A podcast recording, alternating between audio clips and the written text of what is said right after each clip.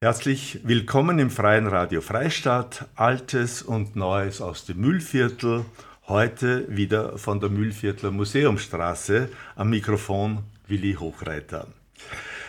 Wir sind heute zu Besuch im Greenpelz Center in Windhag bei Freistadt und da erfahren wir einiges über die Besiedlungsgeschichte, von ehemaligen Eisernen Vorhang, aber auch von der herrlichen Naturlandschaft in dieser Region vom grünen Band Europas. Aber zunächst erfahren wir interessante Neuigkeiten aus dem Verein der Mühlviertler Museumstraße. Bei mir im Studio zu Gast ist der Obmann der Mühlviertler Museumstraße, Herr Alfred Ateneda auch Obmann vom Färber Museum in Gutau. Er ist auch Vorstandsmitglied im Oberösterreichischen Museumsverbund, engagiert sich für Weltkulturerbe Blaudruck bei den Stiftskonzerten, bei den oberösterreichischen Stiftskonzerten und ist auch in der eigenen Gemeinde und in der Pfarre Gutau sehr engagiert. Danke fürs Kommen, danke, dass du dir Zeit nimmst in deiner knappen Zeit hier bei mir im Studio. Alfred, es gibt einiges Neues im, in der Müllviertler Museumstraße. Du kannst einiges berichten. Ja, danke für die Einladung, Willi. Ich freue mich, dass ich da sein kann im Freien Radio Freistadt. Ich freue mich über diese Sendereihe, die wir da machen können über die Müllviertler Museumstraße. Was ist die Müllviertler Museumstraße? Ein Zusammenschluss von 32 Museen plus die drei Altäre des Müllviertels äh, Waldburg, Käfermarkt und St. Michael haben wir auch dabei. Mitglieder sind diese 32 Museen und die Gemeinden, in denen diese Museen sind, die halten auch diesen Verein finanziell über Wasser. Das heißt, die zahlen einen jährlichen Mitgliedsbeitrag und mit dem versuchen wir äh, gemeinsam einen Werbeauftritt zu machen. Und daher war es uns auch wichtig und das war das große Ziel. Wir haben uns 2019 personell neu aufgestellt. War unser großes Ziel, eine gemeinsame Werbeplattform den Museen anzubieten. Und da war es einfach wichtig, dass wir die ganzen Medien, die Folder, die Werbetafeln neu aufgelegt haben. Also möglich ist dieser äh, gemeinsame Werbeauftritt durch Unterstützung der beiden Liederregionen Sterngattel und Müllviertler Kernland. Äh, wir haben ein Liederprojekt gestartet und haben äh, Fördermittel der EU bekommen, dass wir insgesamt 60.000 neue Folder von der Museumstraße auflegen konnten, äh, die jetzt in Gemeindeämtern, Museen, Tourismusorganisationen, Banken und öffentlichen Einrichtungen aufliegen und für unsere Gäste also zur Verfügung stehen. Zusätzlich haben wir die Werbetafeln erneuert. Ähm, auf diesen Werbetafeln sieht man eine Landkarte mit allen Museen der Mühlviertler Museumstraße und wir haben auch den Museen neue Tafeln mit ihren Öffnungszeiten und aktuellen Kontaktdaten äh, zur Verfügung gestellt. Darf ich dir gratulieren zu diesem schönen Folder, zu diesen Tafeln? Jetzt nicht mehr in Rot, sondern in Blau. Passt natürlich auch zum Blaudruck, vielleicht zu gut, aber sehr schön gestaltet. Vielen, vielen herzlichen Dank. Dank, Alfred, dir für diese Mühe.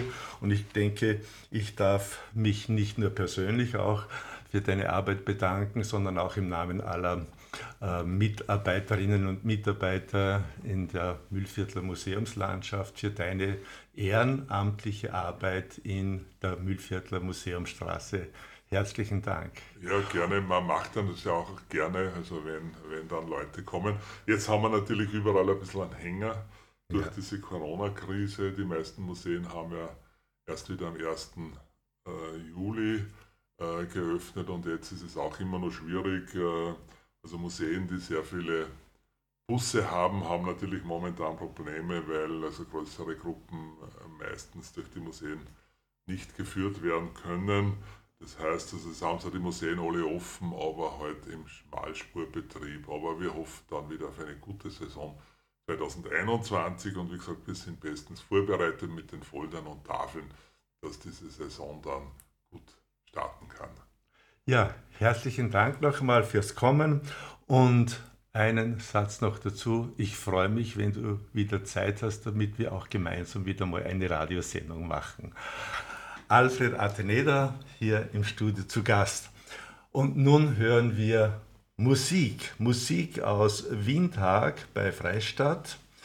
Zusammengestellt und ausgewählt von Heinz Graser und Andi Wahl. Und ich darf Andi Wahl gleich bitten, die erste Nummer anzusagen. Sehr gerne, weil ja bei dem Museum der Mühlviertler Museumstraße sehr viele Ehrenamtliche mitarbeiten, haben wir uns gedacht, ein Lied des Windhager Liedermachers Peter mit Palme, Zeit für die Leid. Wer hat schon Zeit für die Leid?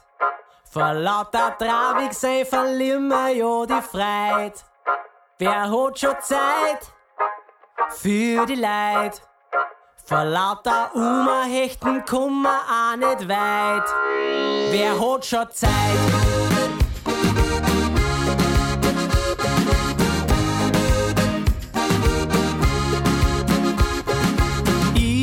Hab keine Zeit für die Heid, ich muss hacken gehen. Heiselbaum, Verwandte besuchen, ins Kastel schauen.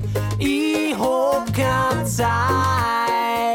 So reden wir alle gescheit, weil's uns ja eh schon längst auf Eid. Wer hat schon Zeit für die Leid? Vor lauter Trabig sein verlieren wir ja die Freit. Wer hat schon für die Leid? Vor lauter Umerhechten kommen wir auch nicht weit. Wer hat schon Zeit? Wer hat schon? Wer hat schon? Jo, wer hat schon Zeit? Wer hat schon? Wer hat schon? Ich hab keine Zeit für die Heid, mach im Bachelor, Master und das Doktorat und da hab ich jetzt den Salat. Weiß nicht wo vorn und hinten, Theater mit dem Psychiater. Dabei war's Leben so einfach, also nimm da du doch gar einmal a Zeit für deine Leid.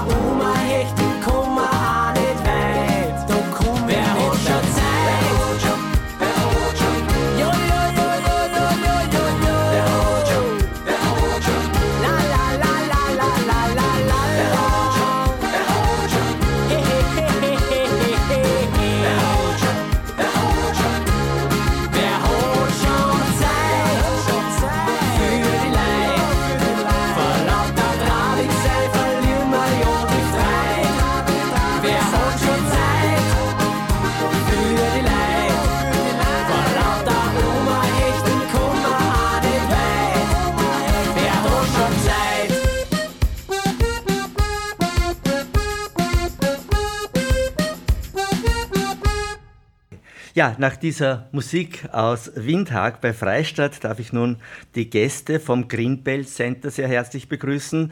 Ich begrüße bei mir im Studio Herrn Heinrich Graser. Er ist der Obmann des Vereins. Er ist ehemaliger Vizebürgermeister, pensionierter Landwirt, Ehrenbürger der Gemeinde Windhag bei Freistadt und kann auch als Zeitzeuge von dieser Grenze damals äh, berichten. Er ist hier in Windhag aufgewachsen. Herzlich willkommen. Und bei mir im Studio auch Magister Andreas Wahl. Er ist der Assistent der Geschäftsführung. Er ist Historiker, hat auch die Zeitgeschichte hier in Windhag bei Freistadt erforscht und ist Mitarbeiter im Freien Radio Freistadt und betreut heute auch gleichzeitig die Technik. Herzlichen Dank auch für das vorweg. Ja, herzlich willkommen noch einmal. Danke fürs Kommen. Vielleicht bevor wir direkt ins Museum hineinschauen, seit wann gibt es denn dieses Museum Heinz? Äh, dieses Museum wurde 1981 feierlich eröffnet und war damals äh, das Müllviertler Waldhaus. Und in diesem Museum war hauptsächlich die Ökonomie, Ökologie des Waldes ausgestellt. Natürlich äh, sehr im Vordergrund aus der forstwirtschaftlichen Sicht, die Bewirtschaftung des Waldes, was kann man aus Holz machen und natürlich auch die ganze äh, Holzverarbeitung, Bearbeitung ist da ausgestellt worden. Das ist ungefähr 30 Jahre äh, dann in Betrieb gewesen, das Müllviertler Waldhaus. Und man kann sich vorstellen, nach 30 Jahren ist halt dann einiges in die Jahre gekommen. Es wäre äh, die gesamte Ausstellung eigentlich zum Überarbeiten gewesen und neu zu gestalten.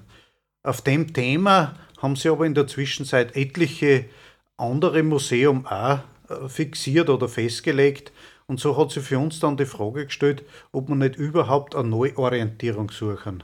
Und das ist dann geschehen, kann man sagen, in den Jahren 2012 hat das schon angefangen, 13, 14 ist dann der Umbau erfolgt und da ist dann das Hauptthema äh, das grüne Band Europas im Vordergrund gestanden und der Name ist dadurch dann auch das Greenbelt Center entstanden. Das Grüne Band Europa, sehr schön. Gute Idee. Also seit acht, neun Jahren gibt es das Museum, sieben, acht Jahren, ja. Äh, und hat mehrere Bereiche. Wir machen jetzt einfach einen Rundgang durch das Museum. Der erste Bereich, der erste Raum beschäftigt sich mit der Besiedlung dieser Region, äh, mit der Wirtschaft äh, um, in und um Windhag, Windhag. Und was kann man da alles erfahren, Heinz? Ja, bei uns im Dachgeschoss, äh, wie du schon gesagt hast, da ist eher ein geschichtlicher Teil ausgestellt. Und ich sage, weil man muss über wissen, woher komme ich, dann weiß ich auch, wo bin ich daheim oder wo entwickle ich mich hin. Und wo gehe ich hin, ja, genau. Ja. Und wir haben oben eigentlich unser ältestes Ausstellungsstück, ist aus der Bronzezeit, äh, Bronzesichel, die in unserer Nachbarsgemeinde äh, gefunden worden ist. Und das ist schon ein Hinweis, wie alt eigentlich eine Besiedelung bei uns mhm. ist. Also kann man sagen, vor der Römerzeit schon ist da äh, haben Menschen schon da gewesen. Und das hebt auch die Bedeutung außer unser Gebiet ist vielleicht noch gar nicht so dicht besiedelt gewesen, aber schon über als Durchzugsgebiet nach Böhmen sehr wichtig mhm. gewesen. Mhm. Und mit ihm entlang dieses Durchzugsgebietes sind natürlich auch die ersten Siedler, Siedlungen dann mhm. entstanden. Mhm. mhm. In der Ausstellung haben wir das dann wenig aufgearbeitet und wir haben da so ein, Zeitfoto, ein Zeitfenster genommen, so um 1300. Ja. Wie hat es da in unserer Gegend ausgeschaut? Das ist ja hochinteressant. Welche Burgen hat es da gegeben? Gibt es ein Schaubild und äh, wer hat äh, welche Kirchen, Pfarren gebaut oder gegründet? Äh Wir haben das in drei äh, Ausstellungstofen dargestellt. Die erste ist einmal überhaupt die Entwicklung der Rodung wie weit ist das Mühlviertel, das nördliche Mühlviertel, da schon urbar gemacht gewesen. Und äh, um 1300 ist ja unsere Rodungsetappe bei uns drin nun lange nicht abgeschlossen gewesen. Es gibt Urkunden, dass bis 1660 ungefähr äh, gerodet worden ist, also Urwald in landwirtschaftliche Flächen umgewandelt worden ist. Mhm. Aber um 1300 ist das dargestellt, wie weit war es da? Dann auf der nächsten Tafel ist auch die Besitzverhältnisse. Mhm. In erster Linie waren da das adelige Kleinadel, Grofen, Fürsten, die mhm. da eine Hand drauf haben mhm. mhm. und natürlich mit äh, Burgen oder Schlössern ihren Besitz gefestigt haben. Ja, ja. Und das ist auch ausgestellt um 1300. Wie hat da die Burgen-Schlösserlandschaft ausgeschaut? Das ist nämlich hochinteressant, ja. Und genauso interessant eben auch, äh, welche Besitzungen haben die Kirchen dort gehabt, die Stifte und so weiter. Mit dem Adel hat sich natürlich auch die Kirche da um die Gebiete angenommen. Und zum Teil ist ja auch die Christianisierung mit der Besiedelung erst fortgeschritten oder geschehen. Und das haben sie die Stifte Klöster auch aufteilt, so eine Art Streifen, wer betreibt welchen Landstreifen, mhm. wer ist da zuständig. Mhm. Und das ist zum Teil bis heute erhalten geblieben ein paar Kleinigkeiten haben sich geändert, aber im Großen und Ganzen haben die Gebiete heute noch, also von Obermühlviertel, Stift Schlegel, mhm. Dann äh, früher war natürlich das Bistum Passau ein sehr starker Einfluss von oben. In der Mitte dann Stift Wilhering und mit der Kombination mit äh, Hohenfurt, ein Wischebrot, mhm. dann ist äh, Stift St. Florian natürlich auch ein wesentlicher Faktor im Mühlviertel, der da sehr viel Einfluss genommen hat. Da hat auch Windhag dazugehört, oder? Windhag ist die nördlichste Pfarre von Stift St. Florian, aber auch eine der jüngsten. Also wir weiter im Norden, umso später haben wir dazugekommen. Mhm. Und wir haben die, die nördlichste Provinz, ja, was von ja. Stift aus betreut wird. Und ganz im Osten vom Mühlviertel ist dann nur Baumgartenberg und. Die beiden Klöster Baumgartenberg und, und Burgreizen war und da ein Ding. Äh, Gibt es heute eigentlich, haben dann Bedeutung eigentlich. Ja verloren und haben so gut, dass wir fast mhm. nicht mehr existent. Ja. Wirtschaft ist schon angesprochen worden, Holzwirtschaft in erster Linie, Eigenwirtschaft, aber was hat es nur alles gegeben da oben? Ein paar Büter sind ja da auch. In erster Linie war natürlich sehr viel von der Forstwirtschaft abhängig. Ganz früher, während der Rodungszeit, natürlich eine Riesenbedeutung die Köhlerei gehabt, mhm. die Erzeugung von Holzkohle. Und das war ganz, ganz wichtig. Am Anfang hat man sogar Glashütten betrieben, auch in Windhoek. Dann Noppersgemeinde Sandl. Sandl ist ja bekannt als. Was aus den Glasstoffen ja. auch Bilder dann gemalt worden mhm. haben, die weltbekannten Hinterglasbilder, ja. die Sandlerbilder. Ja. Und in zweiter Linie hat man können natürlich auch für die Schmieden braucht. Mhm. Schmiede haben äh, sonst kein Kohlen zur Verfügung gehabt, außer Holzkohle. Da hat man entsprechend viel braucht.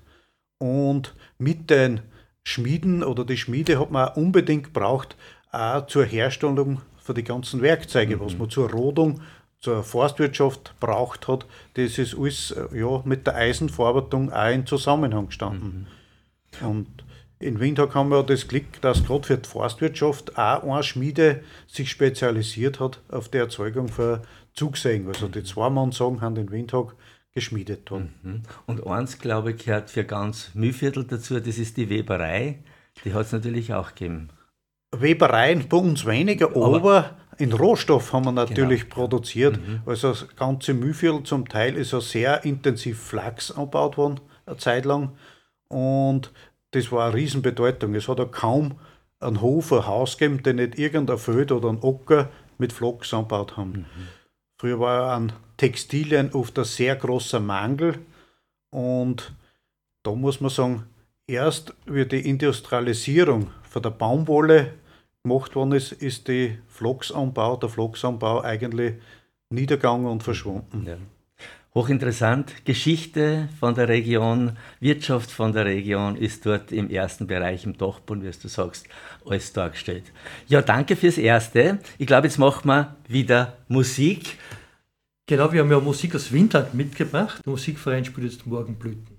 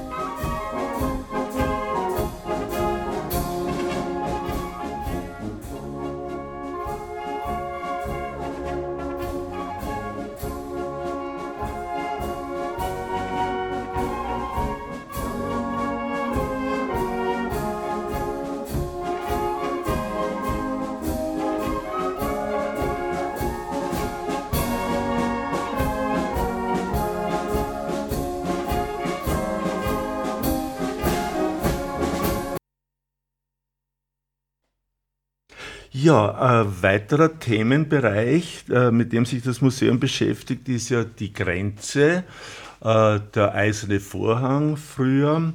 Und das möchte ich jetzt mit dir kurz besprechen, aber vielleicht erzähle ich ein kleines Detail aus meiner eigenen Biografie. Ich habe ja die ersten zweieinhalb Jahre in Windhag bei Freistadt gewohnt, gelebt mit meiner Familie und zwar im Zollhaus in Unterwald. Dieses Zollhaus gibt es nicht mehr, aber manchmal fahre ich dorthin und gehe dort spazieren. Und das ist natürlich nur mehr Natur. Natur pur, wenn ich das so sagen darf, zu erleben. Es ist wirklich total idyllisch. Die Malch fließt da, man hört die Malch, man hört die Vogel singen. Es ist, steht nirgends mehr ein Haus, das sind alle weggekommen. Also wirklich eine idyllische Landschaft, aber von meiner Schwester, die ein paar Jahre älter ist als ich, die, von der weiß ich, dass immer wieder auch Schüsse gefahren, gefallen sind. Also, dass es doch sehr gefährlich war, da an der Grenze zu sein, weil immer wieder auch Flüchtlinge von der Tschechei nach Österreich wollten. Andreas, du hast dich mit dem Thema eingehend beschäftigt und hast auch Zeitzeugenbefragungen gemacht. Du kannst sicher einiges davon berichten. Ich bin erst seit zweieinhalb Jahren Windtag. Das heißt, alle Leute in Windtag wissen, dass ich die ganzen Geschichten, die es zum Erzählen gibt, noch nicht weiß. Das sieht man sehr oft, dass mir jetzt die Leute einfach gerne die Geschichten erzählen, die die anderen eh schon wissen oder weil sie schon dreimal erzählt gekriegt haben. Und nachdem ich auch Geschichte studiert habe, habe ich das auch ein bisschen professionalisiert, dass ich auch Zeitzeugen aufnehme. Habe im Herbst zum Beispiel ein Projekt mit der neuen Mittelschule gemacht, also mit sieben Kindern der damals dritten Klasse. Und da haben wir, weil vor 30 Jahren damals der Eisner Vorhang gefallen ist und die Grenze wieder aufgegangen ist, haben wir Zeitzeugen befragt, weil wir draufgekommen sind, dass die damals so 13-, 14-Jährigen überhaupt keine Vorstellung gehabt haben, was das war, der Eiserne Vorhang, die samtene Revolution, an jungen Menschen zu erklären, dass man die Welt in zwei Hälften, zwei Machtbereiche geteilt hat, die sie da mit Atomwaffen die, die Welt x-mal zerstören können. Also das ist, äh, die schauen dann wirklich ungläubig an, wie man so vertrottelt sein kann. Ich, das, wir eingewachsen sind, ist für die Jungen ganz unvorstellbar. Ja? Mhm. Und da hat natürlich, du hast sehr erzählt mit, mit Unterwald, es ist alles Idylle jetzt oder, oder Natur pur, wie du sagst, äh, aber es war weltgeschichtlich eine total eine heiße Zone. Ne? Also quasi mhm. aus der eigenen Perspektive wirst bei unserer Ausstellung der Alt-Landeshauptmann Ratzenburg sagt, das Ende der Welt. Also mhm. da hat quasi Windhoek, Leopold Schlag, Sandl waren am Ende der Welt. Aber geopolitisch betrachtet war das eine total heiße Zone, wo es auch viel, viel Spionage gegeben hat und so mhm, weiter. Mhm.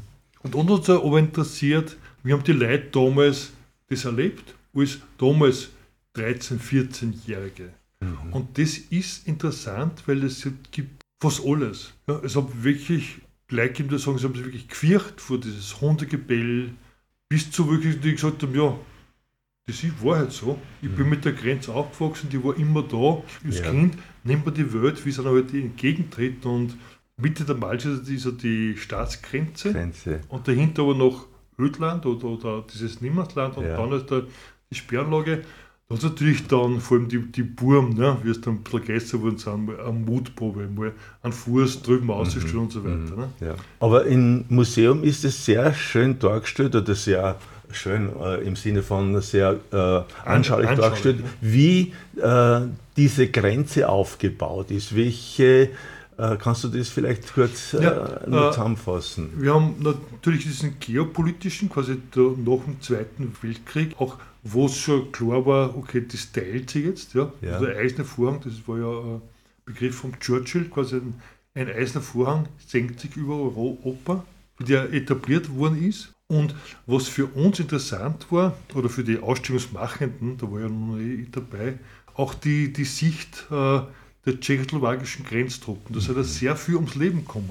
Sehr viel Suizid, ja, aber auch äh, sehr viel durch diese Sperranlage, weil die war ja stromführend, dieser ja. Zaun, also ein Teil der, des Zauns. da hat es einfach viele Unfälle gegeben. Unfälle und die Soldaten aus der Tschechei sind da ums Leben gekommen. Genau, ja. Mhm. Ja, also da sind mehr dieser Grenzsoldaten ums Leben gekommen als Flüchtende. Flüchtlinge, die nach Österreich wollten. Oder ja. Österreich, Deutsch, Deutschland. Ne? Ja, nach Also Deutschland auch, ja. Mhm, Grenze. mhm, mhm. Und, und wir sagen halt auch, äh, wie diese Sperranlage aufgebaut wurde. War Mhm. ganz, äh, also mit, mit Streifen, wo man jeden Fußabdruck sieht, äh, und danach quasi die Zerstörung der Dörfer. Das war sehr, sehr eindrücklich. Das Ja. erzählen die, die Leute sehr eindrücklich, also wie es Sprengungen gegeben hat, Mhm. dass daheim die Fensterscheiben geklärt haben. Ja? Also wirklich, wo man diese ganze Bru- Brutalität einer Teilung Mhm. von Europa sieht, ja.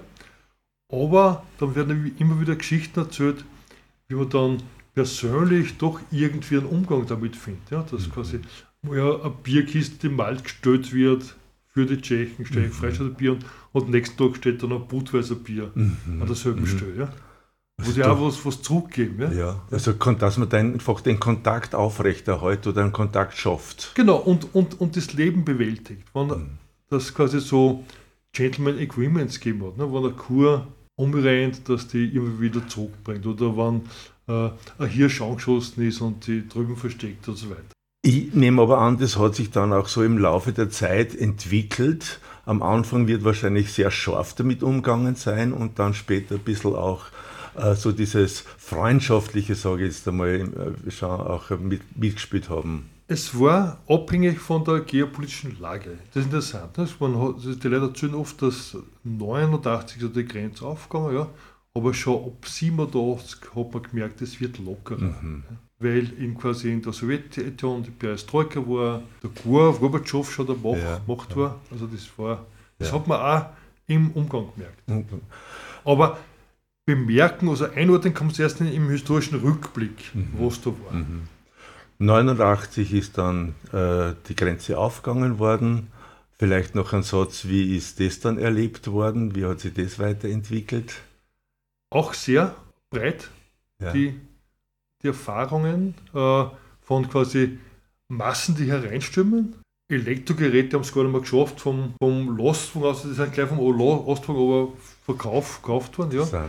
Und oft ein sehr präpotentes Verhalten der Österreicher, weil es f- einfach durch den Wechselkurs äh, das so billig war. Ja, und man auf einmal hat man auch mit einem Durchschnittseinkommen in Österreich da quasi auf reich spielen können. Ne? Und das, das ist, hat nicht allen gut bekommen. Ne? Mhm. Und was immer noch beklagt wird, ist, dass viele Tschechen Deutsch können und die Österreicher so gar nicht Tschechisch ler- lernen Ja. wollen oder, oder es nicht eh schaffen. Ja. Also das ist schon noch, dass die tschechischen äh, Bewohner dort Ja. Deutsch können. Interessant, ja. Ich denke mal, besuchen, den, das Museum besuchen, dort kann man sich das ganz genau anschauen. Herzlichen Dank, äh, Andi, für deinen Bericht und jetzt machen wir wieder Musik. Ja, weil es inhaltlich dazu passt und auch als Gruß über die Grenze ein slawischer Marsch, gespielt von der Feuerwehr Musikkapelle von Windberg bei Freistadt.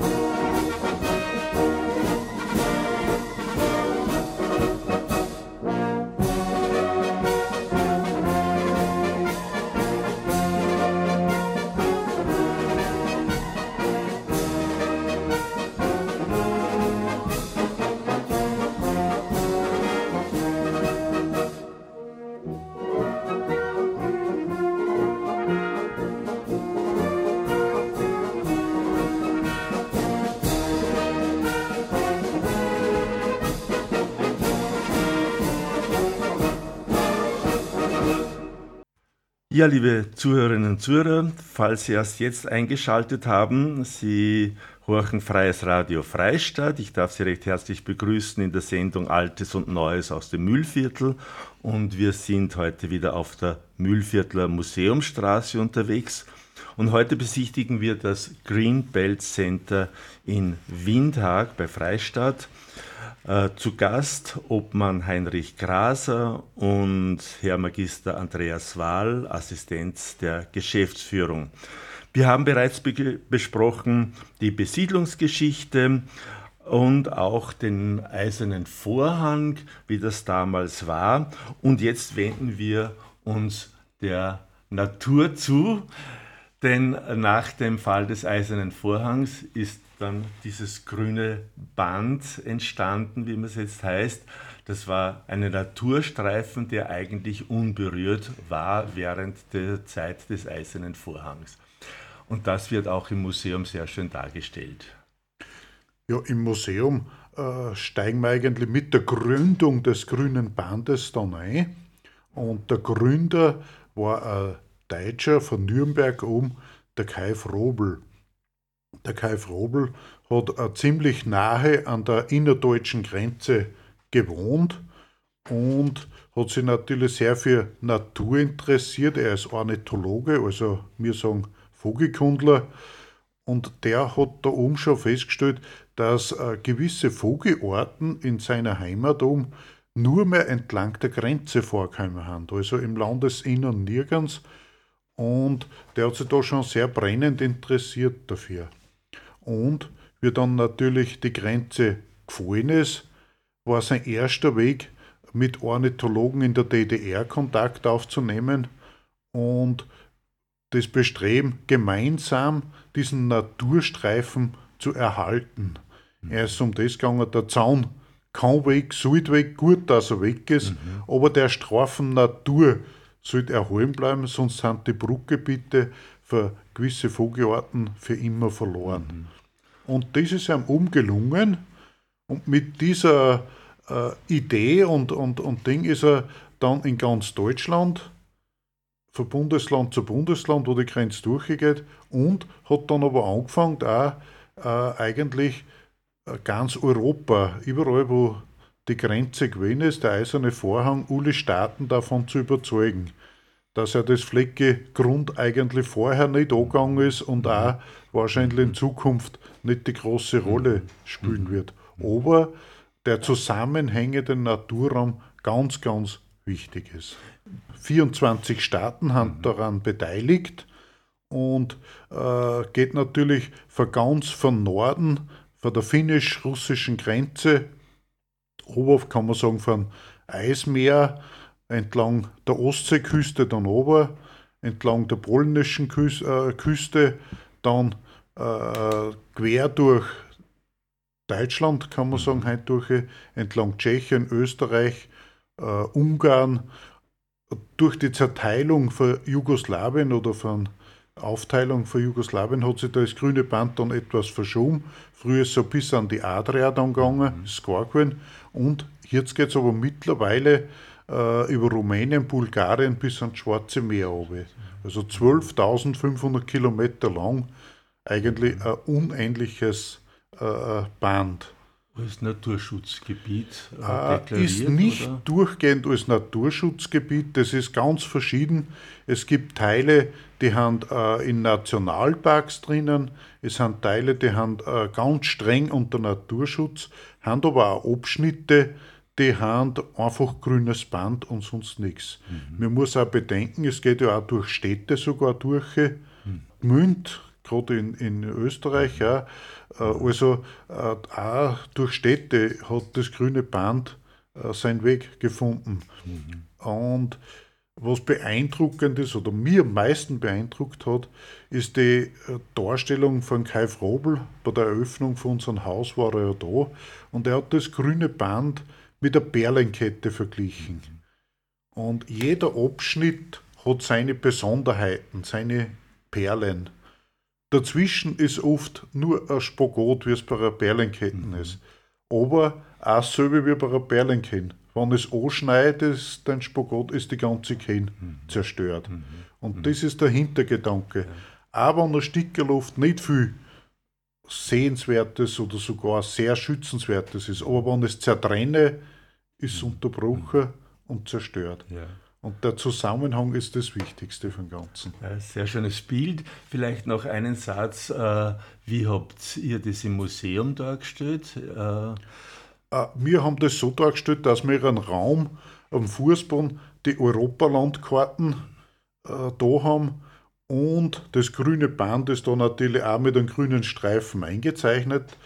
Und wo es halt Besonderheiten gibt, haben wir an- Bildschirmen dann kurze Filme und da sieht man dann, was in dem Abschnitt Besonderes oder Einzigartiges zu sehen und zu erleben gibt. Das äh, grüne Band äh, ist natürlich ein Rückzugsgebiet für viele äh, Tierarten und, oder auch Pflanzen waren. Und da gibt es natürlich etliche Beispiele. Für uns eigentlich das präsenteste Beispiel sind die größeren Wildtiere oder heute sagt man Beutegreifer, die sie in dem Gebiet wieder äh, heimisch gemacht haben.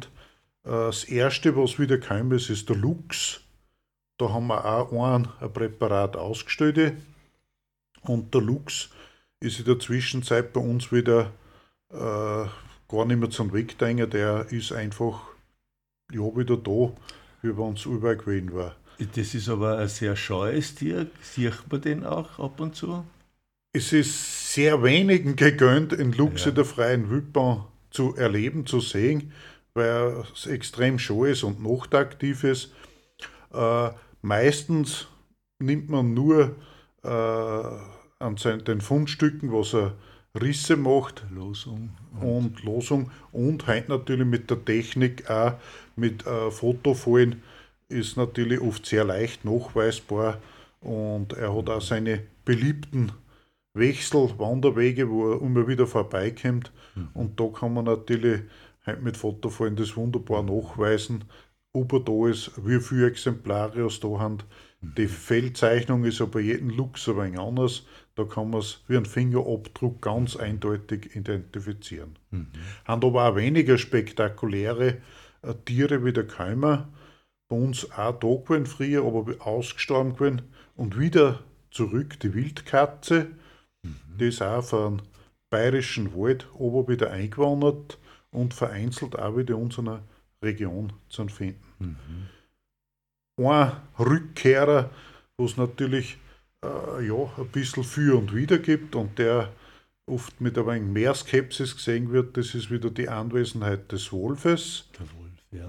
Und, aber der Wolf nützt natürlich auch gerade das ehemalige Grenzgebiet, was halt doch sehr dünn besiedelt ist.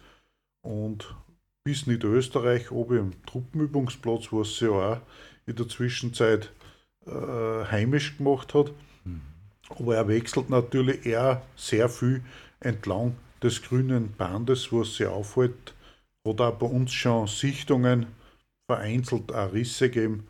Äh, Wolf ist halt emotional mitunter sehr, sehr äh, heikles Thema. Ja, man hört aber immer wieder von Wolfrissen in den Almen, auf den Almen, Müllviertel eher nicht.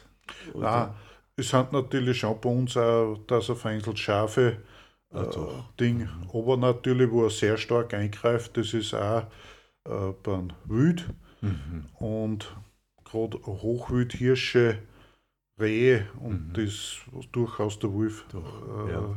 auch für die Nahrung hernimmt. Mhm. Mhm. Welche Tiere sind noch zu erwähnen? Gibt natürlich auch kleinere, weniger spektakuläre. Ja. äh, was für viel fast unauffällig gewesen ist, das ist die Jahr fast das Verschwinden des Habicht gewesen. Und äh, die letzten Jahre ja wieder auch eine gewisse Steigerung und Zunahme äh, für Habichten äh, sichtbar ist. Er wird oft sehr stark verwechselt mit dem Mäusebussard, den es ja bei uns eigentlich in Fülle gibt. Und, aber der Habicht ist vereinzelt jetzt dort wieder öfter zu sehen. Natürlich bei uns, da haben wir auch Glück, nie ganz ausgestorben, überall klar da in der Uhu. ein sehr großer Eulenvogel. Und da haben wir auch das Glück, dass wir eigentlich entlang der Grenze nach wie vor über wieder äh, Paare da haben, die da einen Horst aufschlagen und Nachwuchs Mhm. bringen. Mhm. Mhm.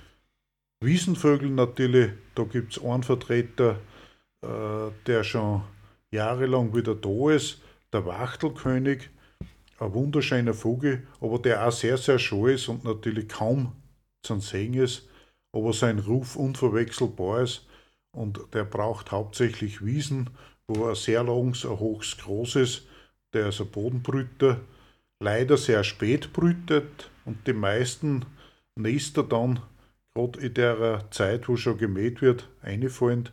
Und da gibt es auch eigene Schutzprojekte, dass solche Wiesen dann entschädigt werden und dass die später gemäht werden, dass äh, die Küken für die Wachtelkönige auch überleben können. Ja.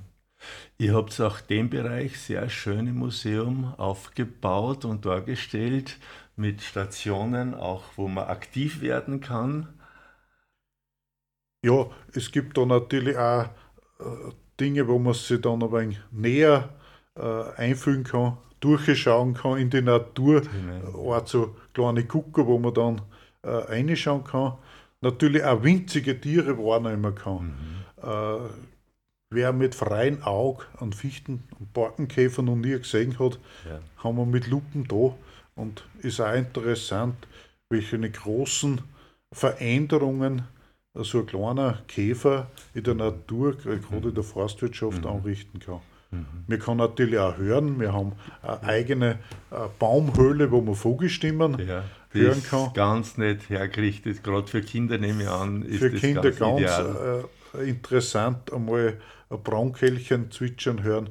Und das sind oft auch Erlebnisse, also mit alle Sinne Mhm. erleben, also sehen und auch hören. Ja. ja, sehr schön. Danke für die interessanten Informationen. Und jetzt machen wir wieder Musik. Ja, äh, der Heinz hat ja schon gesagt, dass der Wolf, also Wolfrisse gibt es ja bei uns, aber nur von durchziehenden Wölfen und auch der Anton Bruckner ist ja durchgezogen durch äh, Windtag. Vielleicht, Heinz, magst du noch was sagen zum, zum Aufenthalt von Anton Bruckner in Windtag, zu dem, was geblieben ist? Der Anton Bruckner war ja eigentlich nur eine kurze Zeit bei uns, 1841 bis 43, aber nicht ganze drei Jahre ist er da gewesen. Vom Herbst Und- bis zum Frühjahr, gell? Ja. Eigentlich nur anderthalb Jahre so ungefähr. Aber äh, Bruckner war seine erste äh, Anstellung an der Schule, das hat damals geheißen als Schulgehilfe. Gehülfe hat man sogar Gehilfe ist er hergekommen gell? zu Ja. einem Schulmeister und war für ihn nicht so eine leichte Zeit. Er mit seinem Chef hat er sich nicht so narrisch gut verstanden, aber äh, gewisse Teile hat er sich auch mitunter sehr wohl gefühlt. Äh, hat in Windhag auch das Komponieren oft angefangen, seine erste Messe geschrieben, die Windhager Messe und ein Aspekt auch zur Grenze. Er hat äh, sehr gut Bekannte in der Nachbarschaft Zetwing gehabt. Der hat dort in Windhag ein Holzspilett gekriegt. Und da erzählt er, der Bruckner seine Memoiren. Also mit dem Holzspilett am Rücken ist er über die Grenze nach Zetwing ist musizieren gegangen. Hat das Spilett natürlich auch wieder am Buggy Handlung, ja. ja. Und jetzt den Ausschnitt aus dieser Windhager Messe vom Anton Bruckner, gesungen vom Windhager Kirchenchor.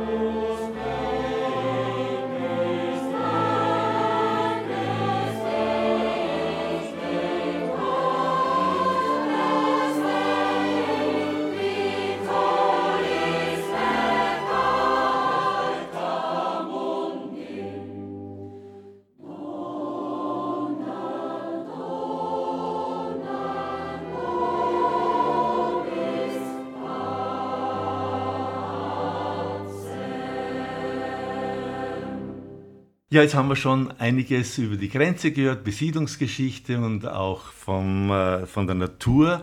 Und ihr habt im Museum noch einen Raum, der auch sehr interessant ist und der beschäftigt sich mit Energie ganz allgemein und Energie auch hier in Windhag. Ja, der Zukunftsraum sagen wir dazu. Und der beschäftigt sich mit der Energieversorgung in der Zukunft. Und da muss ich ein bisschen sagen, wie ist das entstanden? Wir haben äh, im Jahr 2000 mit der Eröffnung von Temelin natürlich auch bei uns entlang der Grenze eine sehr starke Protestbewegung da gehabt. Und äh, es haben sich eigentlich sehr viel, sehr intensiv mit unserer Energieversorgung beschäftigt. Und das ist der Anlass gewesen, dass wir im Jahr 2005 dann äh, in der Gemeinde Energieerhebung gemacht haben. Also wir haben ganz genau angefragt, wie viel Energie verbrauchen wir und uns hat auch interessiert, äh, welche Einsparungsmöglichkeiten haben wir und welche Energieressourcen stehen uns daheim zur Verfügung. An Holz, an Sonne, an Wind. Und das haben wir da alles erhoben. Wie viel Holz haben wir, wie viel Brennholz fällt an, wie viele südseitige Dachflächen haben wir, was können wir Photovoltaikanlagen montieren, Solaranlagen oder haben auch Plätze für Windkraftanlagen. Und das haben wir alles zusammengetragen und dann gegenübergestellt unseren Energieverbrauch. Und da haben wir oft herausgefunden, wenn wir also Energie, äh, was möglich ist, auch einsparen durch Isolieren und alles, was halt so Standard ist heute eigentlich, hätte man sogar einen Energieüberschuss. Und mit denen haben wir dann eine Ausstellung gestaltet und das sehr, sehr gut angekommen ist, sehr viel besichtigt worden. Und das haben wir ein bisschen in das neue Haushaft mit umgenommen. Heute hat das natürlich nur einen zusätzlichen Aspekt dazugekriegt, auch mit Klimawandel. Die Energieversorgung ist ja heute oft nicht einmal mehr so das große Problem. Unser Problem ist das, wie lange uns das unser Planet aushält, wenn wir so weiter tun wie bisher. Mhm. Und das ist heute eigentlich in den Vordergrund gerückt. Wir müssen was tun, sonst erwärmt sich unser Planet so viel, dass wir unsere nächste Generation oder zum Teil spüren so jetzt mir selber schon mhm. die Auswirkungen vom Klimawandel. Mhm. Und das haben wir da wenig mit einbaut und auch das Bewusstsein will wir da schaffen und darauf hinweisen. Also, wir haben gefordert, wir müssen was tun. Mhm. Und das ist unser so Anliegen gewesen und das möchte man da in den Raum auch äh, weitergeben, dass wir das äh, die Leute wirklich bewusst machen. Mhm. Ja, viel Erfolg und viel Glück dazu, ja, interessant. Aber wahrscheinlich auch exemplarisch, sage ich jetzt einmal, für andere Gemeinden wahrscheinlich möglich zu schauen, wie kann man denn mit der vorhandenen Energie ganz gut umgehen. Ja? wir waren äh, lang irgendwo ein bisschen Vorzeigegemeinde oder Vorreiterrolle gehabt. Wir haben zwei Windkraftanlagen, wir haben eine große Bioheizanlage, äh, wo wir eigentlich der, im Ortskern sehr viel äh, mit Wärme versorgen, ökologischer Wärme. Wir haben sehr viel Photovoltaikanlagen, Solaranlagen. Mhm. Heute ist das aber eigentlich schon fast Standard, ist sehr, oder Uli-Gemeinden. Mhm und da haben wir eigentlich unsere Vorreiterrolle schon erfüllt. Äh, heute beschäftigen wir uns eigentlich sehr, sehr viel Bewusstseinsbildung. Wir können noch viel da, müssen alle noch viel da, aber das in die Köpfe reinbringen, mhm. das ist oft ja, ein wenig schwieriger Arbeit. Ja, ja ist sehr gut. Viel Erfolg, wie gesagt. Äh, jetzt schauen wir uns noch ganz kurz äh, das Museum an. Ihr habt da noch einen tollen Veranstaltungsraum, tolle Aussichtsplattform. Wir können bei unserem Haus natürlich aufs Dachgeschoss aufgehen und von oben aus den Blick über das nördliche Mühlviertel ein wenig raus. Wir sehen auch von oben an die Grenze, mhm. über die Grenze.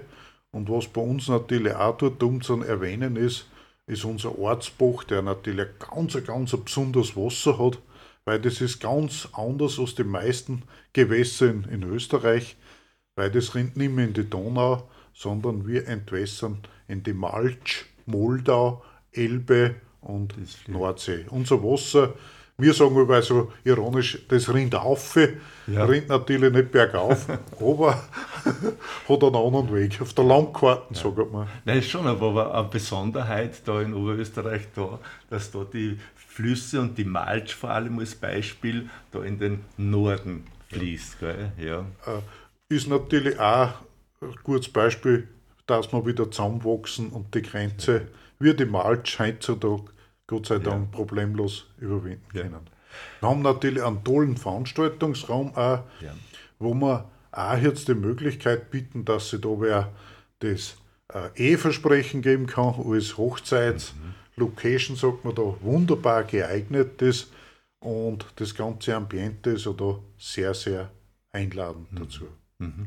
Und finden tut man das Museum ganz leicht, gleich neben der Kirche. Am Marktplatz, gleich neben der Kirche und zwar grüne Fahnen wenn heraus, wie es beim grünen Band Europas eigentlich dazugehört. ja. Ganz kurz noch, es gibt in Windhag auch noch ein paar andere Sehenswürdigkeiten, vielleicht erwähnen wir die noch. Wir haben nur zwei äh, Kleinmuseen äh, zum Besichtigen. Und zwar, das ist eine Venezianersäge, die steht ein Stückel außerhalb vom Markt Richtung Meierspind typischerweise natürlich bei einem Sägewerk ein bisschen versteckt hinter dem Lagerplatz. Und äh, bei der Unterbei, ihren Tal der Hofwieshammer. Und das habe ich vorhin schon erwähnt. Im Hofwieshammer sind bis 1938 diese Zugsägen, die zweimal sagen, erzeugt worden. Ist dann der Schmiedemeister ganz plötzlich verstorben. Man muss aber auch sagen, die Ära der Zugsägen war dann sowieso vorbei gewesen. Es hat dann die neuen Sagen gegeben, die mit aus Stahlblech gestanzt worden haben. Dann ist kurz darauf die Motorsäge erfunden worden und das war eigentlich das Ende dann der Zugsägenindustrie. Mhm. Die zwei Museen kann man natürlich auch besichtigen. Ja. Äh, da war es natürlich sehr ratsam, dass man sich ein bisschen anmeldet vorher, weil bei den zwei Außenständen Museen nicht überall wer mhm. da ist zur Erführung. Aber wenn sich wer im Greenbelt Center oder bei uns auf der Marktgemeinde anmeldet, dann schauen wir natürlich, dass auch dort eine Besichtigung mhm. jederzeit möglich mhm. ist. Ja, im Greenbelt Center haben wir natürlich auch Öffnungszeiten. Wir haben das Wochenende, ihren Samstag von 10 bis 12 und von 13 bis, bis 17 Uhr dann da und ihren Sonntag von 13 bis 17 Uhr ist auch wer anwesend. Und für äh, Gruppen oder größere Wandergruppen oder äh, ob 7, 8, 10 Leute natürlich jederzeit äh, Vormeldung gibt es auch äh, Eröffnung oder Besichtigung oder wenn es gewünscht wird, natürlich auch eine Führung. Mhm. Das findet man auch alles auf der Homepage wahrscheinlich. Ist auf die der Eintrittspreise oder auch jetzt in den Corona-Zeiten, wann offen ist. Ja, wir sind schon am Ende unserer Sendung und ich sage jetzt ganz, ganz herzlichen Dank für den Besuch vom Greenbelt Center Windhag bei Freistadt, Herrn Heinz Graser und Herrn Andreas Andi Wahl. Danke auch noch einmal für die Technik, für die Betreuung der Technik. Ja, für heute darf ich mich verabschieden. Mikrofon Willi Hochreiter und freue mich natürlich, wenn Sie nächstes Mal wieder dabei sind. Und jetzt noch Musik. Und zum Abschluss Blasmusik aus Windhag bei Freistadt, diesmal die Kapelle der Windhager Feuerwehr.